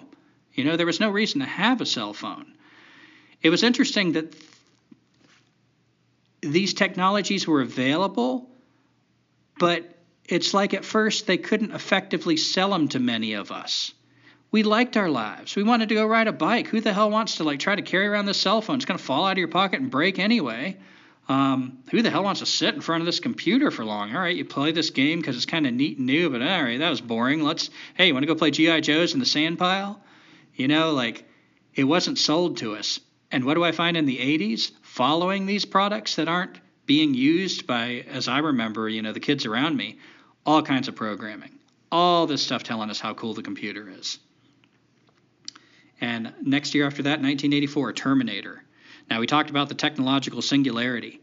Here it is. The technological singularity has taken over the future. The, the war between man and machine um, is on, and they've sent a robot back in time to stop one of the humans that's most effective at fighting the machines. What was the year that they sent the robot back from? Wasn't it like 2029 or something? It was something, yeah, like pretty recent, you know, not recent, but like pretty soon. We're coming to that. Yeah, 1984. Um, we also have electric dreams. So, you know, this whole idea of like falling in love with uh, a computer. It's about this guy that falls in love with the computer. And again, I, it brings our sexuality into it. You know, I feel like there's a real perversion there. A uh, the word that we ran into with the uh, transhumanism was technophile. phile was considered enthusiasm in this context, which I, I questioned before because phile in so many other contexts denotes a sexual relationship to something. So, electric dreams. Can't get a, you're some nerd and you're feeling like you're not very popular and everything. And in the 80s, nerds weren't very popular. Um, oh, fall in love with your computer. Wouldn't that be hot? Oh, man, like electric dreams. And Transformers, yet another cartoon where sentient computers come down and they turn into cool sports cars and weapons and jets. And uh, there's even a kid that like gets to hang out with the Transformers in the cartoons. And we start buying these toys that we get to turn these robots into all these cool cars and stuff. And remember, they're in disguise. Mm-hmm. And yeah, just the marketing. You know, it's being sold especially to kids in the 80s. It's paving this way for this computer dependent life. And in 1985, this was published in Byte, which I believe is a magazine, in April of that year. The writer says, You awake one morning to find your brain has another lobe functioning. Invisible, this auxiliary lobe answers your questions with information beyond the realm of your own memory, suggests plausible courses of action, and ask questions that help bring out relevant facts. You quickly come to rely on the new lobe so much that you stop wondering how it works. You just use it. This is the dream of artificial intelligence. Hmm. Were you um, you were saying about the mid 80s if you got up to that point that was a pretty good stopping point for this episode or this is every time we do one of these like transhumans you're like trying to stop me. Well i was just wondering because uh, we have to be out of this room in a little bit of time. Well um, let's see how far we get. Okay. I actually was hoping we'd get to 2000 but oh boy. Yeah, so uh, Small Wonder also came out that year about a little uh, Vicky the robot, and uh, again, you know, as a kid, I was kind of we were kind of enchanted with the idea of a robot that looked like a cute girl that would live in our house. Um, that would be kind of hot as a little boy, but I also wonder how much that was intentional, you know, meant to exploit a sexual relationship, a sexual idea about robots, maybe even in a pedophile kind of way. Um, I don't know what it's like as a you know, a man back then to watch that. You you distracted me. What are you looking at? Oh, the rain. Yeah, go ahead. Um, but yeah, I feel like you know it was opening the door for a lot of like machines, uh, just selling it to us. And in 1986, we had a Short Circuit. You remember that? I do remember that, Johnny Five. And I was also thinking about my childhood, um, just real quick. You know how kids these days they they don't know what their identity is, and I thought for a brief time that I might be a robot, especially after watching that Small Wonder show. Like, how would you know? You might think it, that you're human. I mean, to a little kid, it's very confusing. Like, you start to question things that you're not quite ready for. Like, well, shoot, maybe I'm a robot. Maybe that's why I don't feel like I fit in, or, you know, maybe that's why I get things wrong and I get yelled at. Maybe it's because I'm not really their child. Maybe I'm a robot. What you you really thought you might be a robot? Yeah. I'll leave that alone. 1987. 1987 was when RoboCop came out, so we have a guy again, you know, cyborg, and also Star Trek: The Next Generation. And I thought Star Trek: The Next Generation was a really interesting piece of propaganda because we got Geordi LaForge, and I never thought about him in these terms, but he's a transhuman. He's somebody with a biological limitation. He was blind, and now he's got these cybernetic implants in his head that he can put on these glasses and not only see, but see beyond human ability. He can see infrared and all these energy patterns and everything. And who's his best friend? Again, we're bringing these two roads together. How much can we get the machines to think like us and have artificial intelligence? And how much can we be enhanced ourselves with the machine parts? We're merging them. They're getting closer and closer. We have data. Data was a really interesting character. He looks not quite human, but of course he's played by a human. So as the watcher, the viewer, we're relating to Brent Spiner, not Data. Data might indeed be a little bit of an off putting simulation of a human but we see the humanity in Data because he is, in fact, a human. He's Brent yeah. Spiner. So there's all these episodes that kind of deal with like the rights of androids. Should we? Is he property? Is he a human? Is he sentient? You know that that got explored in quite a few episodes, which are really interesting. And of course, we're watching it and we're like, well, of course he has rights. Of course he's not just a tool. But what we're looking at is Brent Spiner. Brent Spiner, of course, is self-aware, sentient, not a tool. But I wonder if he actually was an android, if we would sense something else about data, something missing, something that did seem more like a simulation than a sentient creature, something more like a wrench than a human being. Um, but yeah, that was a really interesting character in uh, 1987. And in 1989, uh, two years after that, we're introduced to the Borg. The Borg, who are part of the collective, the, the technology that's got to spread, got to uh, assimilate every creature, every technology that it uh, encounters. And, you know, the Borg that seems to be a model for so much of where we're heading. And also in 1989 is when the microchipping of pets begins. People are starting to put microchips in their pets um, because who would want to lose your pet? The pet is going to, you know, like it begins to seem irresponsible. People ask, Have you microchipped your pet? Before, you know, sometimes things just took their own path. Sometimes animals wanted to run off. Um, but now it's a new level of control that we're actually sticking little microchips underneath the skin of things. That vision of the cyborg is starting to um, manifest in reality. But of course, not with humans yet. Not so much with the pets. Yet. Yet. And in the early 1990s, the transgender activists in the UK um, began to campaign for the Gender Recognition Act. I see this as a huge ploy in the transhumanist agenda. Um, whether it was intentional or not, or whether they just benefited from it. Because transgender, for one thing, they're fighting for the right to be whatever they say they are. This is a disassociation from the body. In other words, it's a whole paving a whole philosophy for I am not bound by my biological limitations. It is one of the tenets, one of the foundation stones of transhumanism. And it's creating a demand for technology. You cannot become a simulation of a sex you were not born into without advanced technology, and it's imperfect. You're still not a woman. Somebody, a doctor, could study a man that's had a sex change and still tell, okay, this person was not born a woman. So, this craving, this maniacal need for the technology to advance, to truly be whatever you want to be, to not be bound by these awful biological limitations that have kept us in this human hell for so long. The 90s is really getting pushed and it's become a human rights issue.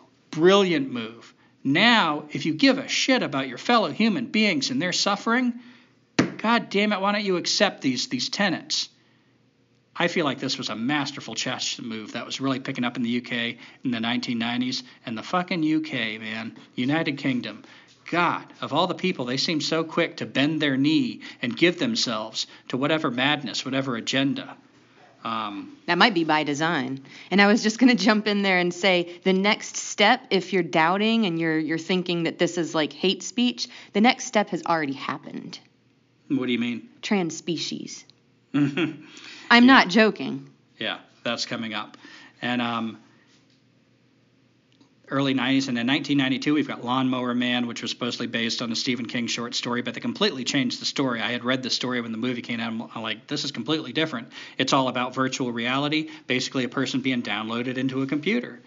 And it's very clever how these movies are made because they're always told as warning tales, but they're always really neat and exciting. So at the same time, you're being warned, you're also being sold this stuff. It's looking more and more like the video games that are developing that give you these uh, good feelings. They feel like fun, they feel like excitement, they feel like your fantasy world. And the first self checkout that same year in 1992 came out at the Price Chopper Supermarket, New York City. Now, self checkout is just one more step. What do you call it? the the study of division. What's that called? Oh, schismogenesis. Yeah. I see the self checkout as a big tool of schismogenesis. It could be schismo, like a schism. I'm not sure. You used to have to wait in line, and I don't know about you, but sometimes when I'm waiting in line, sometimes I wind up talking to the people in front of me or behind me. Then you get to the cashier, and uh, often you at least exchange, like, hey, how's it going? Or, and sometimes she's really friendly, and you get into a neat conversation with her. But one more human interaction in our increasingly unsocial life that we don't have to deal with a person. How much nicer and more convenient it is just to get in front of the machine. Oh, God, don't we love the machine? Isn't it making life easier? and in 1995, we got the first GPS. This was installed in an Oldsmobile. It was the uh, GuideStar. And man, it, I remember seeing these things pop up in cars, and like suddenly nobody knew where the hell they're going. Sometimes the GPS worked, but when it didn't, somebody would be looking for a Kmart and drive right past the Kmart with the big sign. They're not looking around anymore. Um, I can't overestimate how much the GPS, I feel like, began to affect our relationship to the land, to our own observations, and how we move through our landscape. We're not paying attention anymore. We feel like we don't need to. Every time we invent a tool, we quickly, whatever part of us that didn't need the tool to begin with, begins to atrophy so quickly. Um, even as a teenager, when I'm not looking for that, I'm not like trying to see what's wrong with technology, I couldn't ignore that. Every time I got in a car with GPS, people were just stupid. They'd run over curbs and stuff. They just got so addicted to listening to the computer tell them where to go that they weren't looking anymore. Now you got people that can't even fathom reading a map. Oh, I just wanted to do the next one. Go. In 1996, July 5th to be exact, Dolly the sheep was cloned. And I have a personal story about this. I'll try to keep it quick. But uh, Dolly the sheep was actually cloned from a mammary gland cell, a booby cell. Um, and this proved that a cell from a body part, a specific body part, could recreate a whole individual being. And actually, three sheep were used to make Dolly. One was like they took out the DNA. A second one, they like implanted, or they took the egg and they like fused the DNA in it. And then a third one brought it to gestation. Um, I remember I clipped this out of the newspaper, and I was 15 years old at the time, and it wasn't because I was so proud that science had cloned a sheep. I put it in my book, and reflecting back, I had fear. I thought that this was going to be something that changed my life forever in 1996 as a 15 year old. Yeah. And indeed, I think it has. Um, I really felt like in 1996, like that really felt like lines were getting crossed that shouldn't be. Um, cloning, I mean, it's just opening the door for so many, as we keep talking about, you know, technology has always run the risk of uh, making mistakes, which it tends to do. So when we start actually dealing with the fundamentals of life itself, and arguably, you know, that's already been kind of um, tampered with with all the things we've discussed so far. Yeah, it was a scary line to, you know, people already know like the the any species already knows how to reproduce itself in a relatively healthy way that works. It doesn't need to be improved. So cloning isn't about improvement, it's about exploitation and control. And anything based on fundamental uh, reasons like that is some pretty scary territory. And now we've gotten to 1997, and this is where I wanted to at least get to 1997. Okay. In 1997, Max More's wife, Max Moore was one of the founders of the World Transhumanist Foundation, I believe is what it's called in the early 80s. His wife, Natasha Vita-More, ran in the Green Party for the 28th Senatorial District of LA. But she quit after a year, saying that the Green Party was, quote, too neurotically geared towards environmentalism, end quote. When I first read that, I thought, what a stupid thing to say. You join the Green Party and you don't like them because they're too geared towards environmentalism. But then we watched some interviews with her, and I realized she is an extremely intelligent woman. So it didn't make sense that an intelligent woman would say something that stupid. So I began to wonder why would she say something like that? And I realized that the Green Party represents the cutting edge of finding new technology and trying new technology. Indeed. When people talk about how to address climate change and pollution, like I said, just like electricity, the discussion is never do we need it? Can we just do without it? Let's leave it alone. It's how do we adapt it? We need to invent something new. Let's push beyond what already got us to such a horrible place, and let's push beyond that. And maybe if we push far enough, we'll come out of the horrible place with new technology. So anybody that's really attracted to technology, even if they don't give a shit about the environment, might gravitate towards the Green Party. and I've heard a lot of things that question whether climate change is real, and I put I ignored that for a long time. I thought those were just the gas industry kind of people. Um, I can see that we're doing horrible things to the environment in my own direct experience. I see litter, I see fields buried in kudzu from disturbance. Um, I don't doubt that we're having a destructive impact on the environment, but this whole wide global promotional climate change, um, that we're destroying the entire planet in that kind of way, that level of fear, I'm beginning to wonder how much of that is either outright propaganda or being used to manipulate us into a technological push by the Green Party, perhaps funded by transhumanists technologists, people that really are interested in getting everybody on board with pushing technology as far as it can possibly go through people's fear of this climate change, which may be exaggerated or at least exploited. So there's where I think the link is why she joined the Green Party. We watched a great interview with her, um, and I was really impressed. Like, if you really want to see a transhumanist represent the transhumanist point of view, try to find a interview with uh, Natasha Vita-More. Um, and she talks about how she thinks the people that are opposed to transhumanism are afraid of change. And it was so funny. She's such a talented propagandist because as she's doing this interview, she talks about how she's got this library of books. She even makes a point at one of the inter- uh, part of the interview when he says, "What have you read lately?" to look at her library of books. She wants to really emphasize, like, "Oh, relax if you're not comfortable with fast changes. Look at me. I still love books." She talks about her. She's got this outdated headset, which gets brought up in the conversation pointedly. She wants everybody to see, "Look at me. You're afraid of change? I'm one of you guys."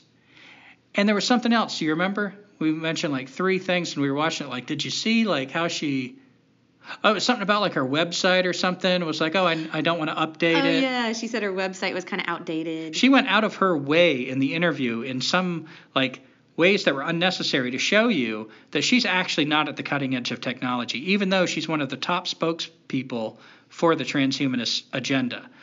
And at one point in the interview, they asked, "Well, what would you say to like how come some people have a bad reaction to this?" And she said, "Well, it's partly my fault. I didn't respect people being uncomfortable with change."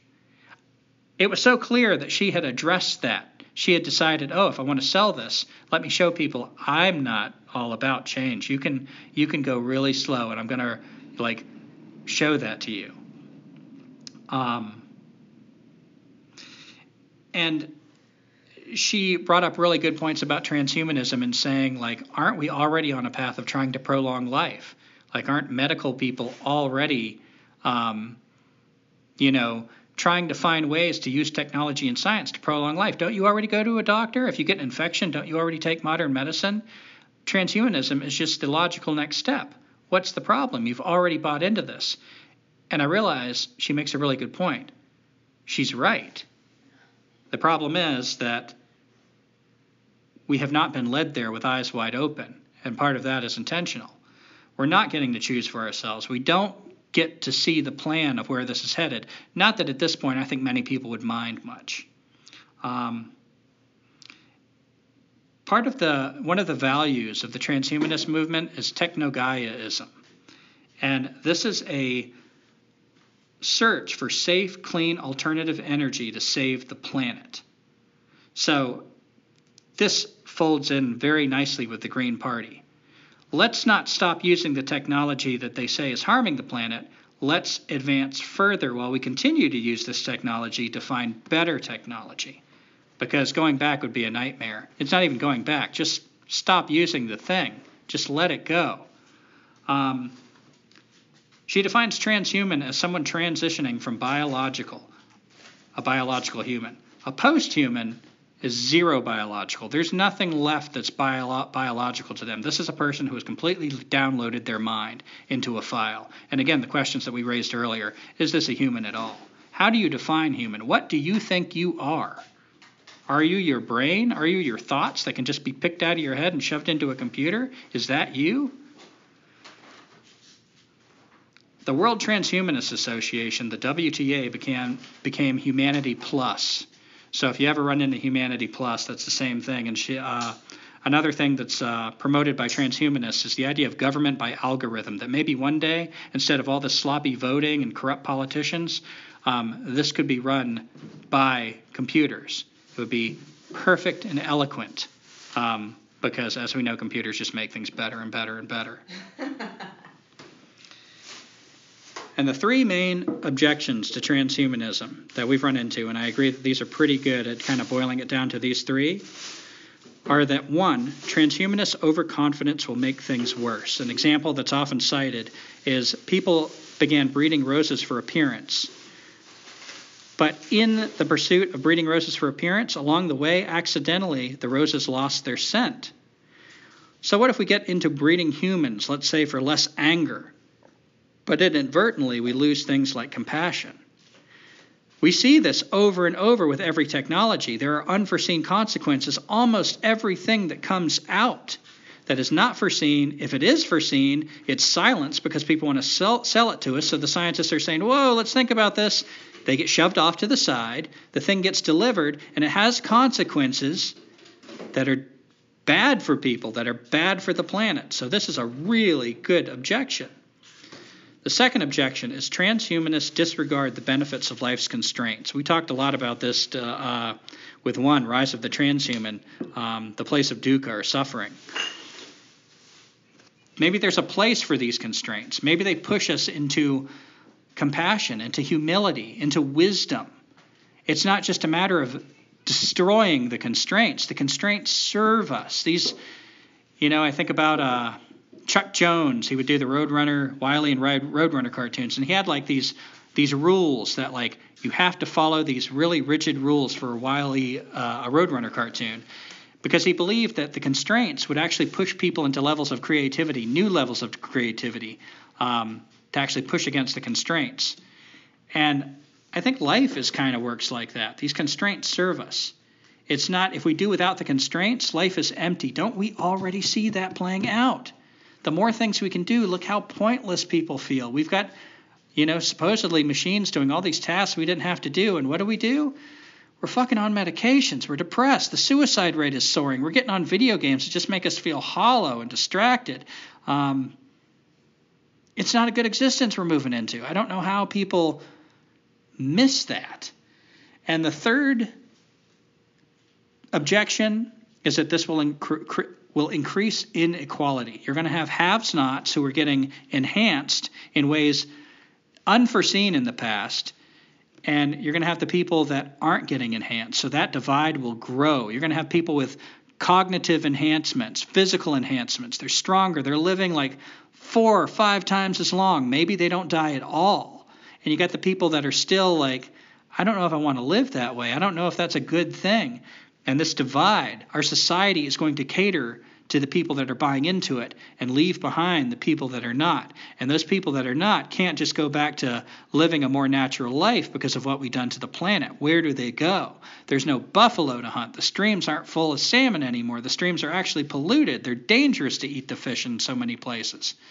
So we've already seen this happen right from the Industrial Revolution till now that these machines create situations that really tend to divide us, create a big gap. And Teresa, you wrote down transhumanism is a cult. Would you mind uh, mentioning what you mean by that? Woo. Um, you know, I feel like it requires. The maid is about to clean the room. Don't worry about it. I'll uh, answer the door if she knocks and tell her we'll be out in a few minutes. So take your time with this question. Yeah, I guess I was thinking about this a while ago, so I'll try to um, summon my thought that I had.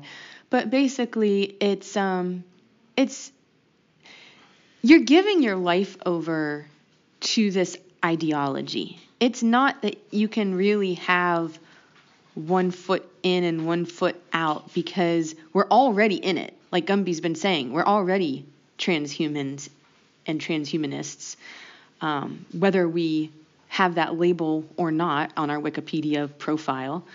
But if you think about like all of the things that have led up, all the timeline that Gumby's talked about, and how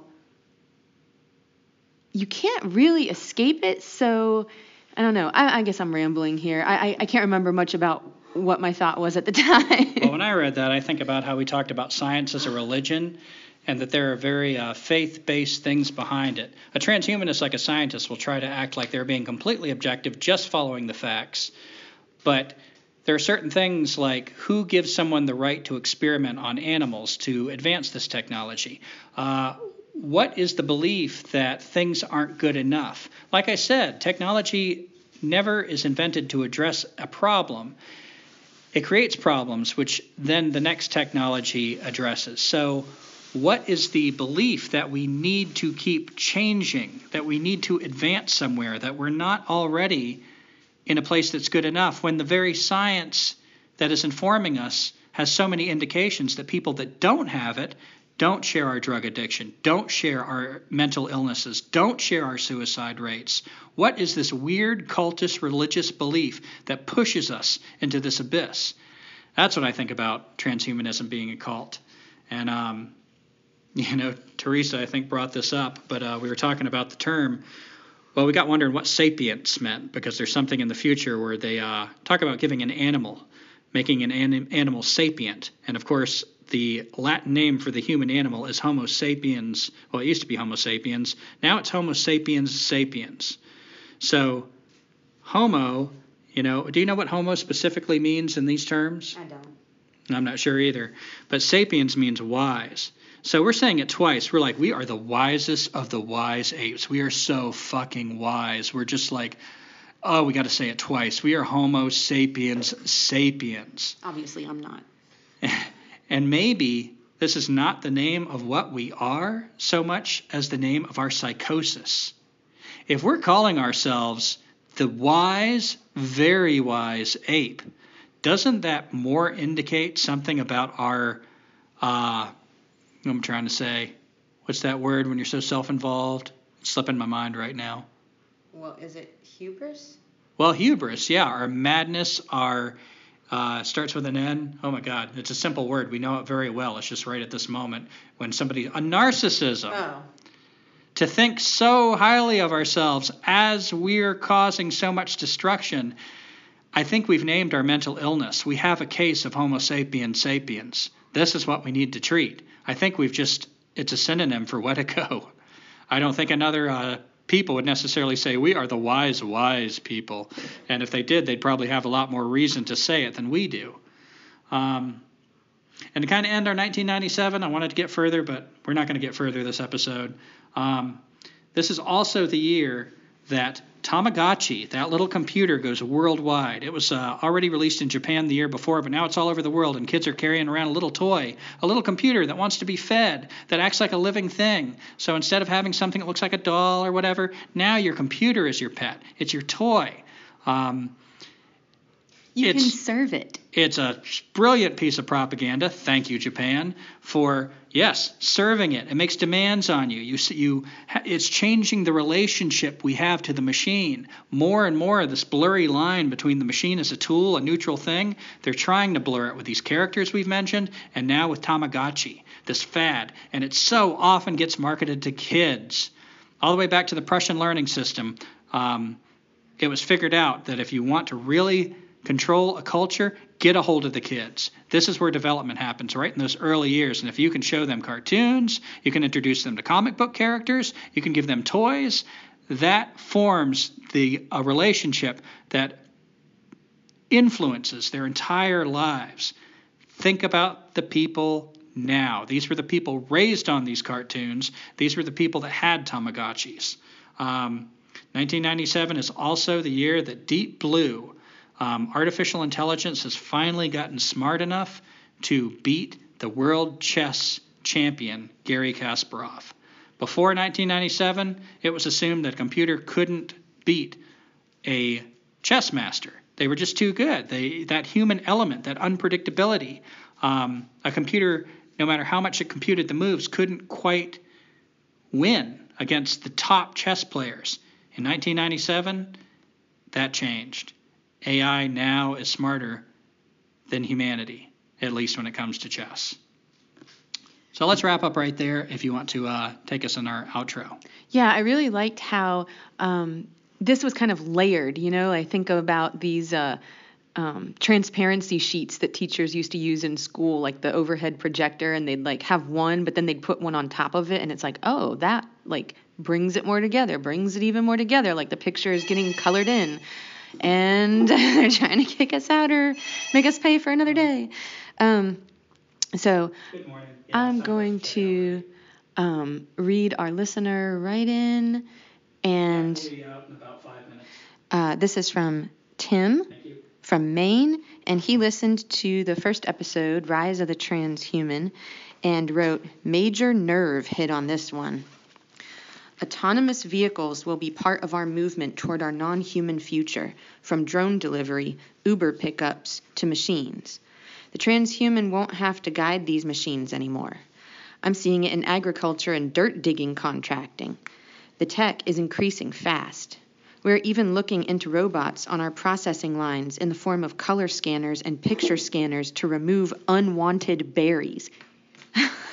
I should send you some blueberries in a dried form, but you don't have an address. Hit me with a private message and I will see what I can do.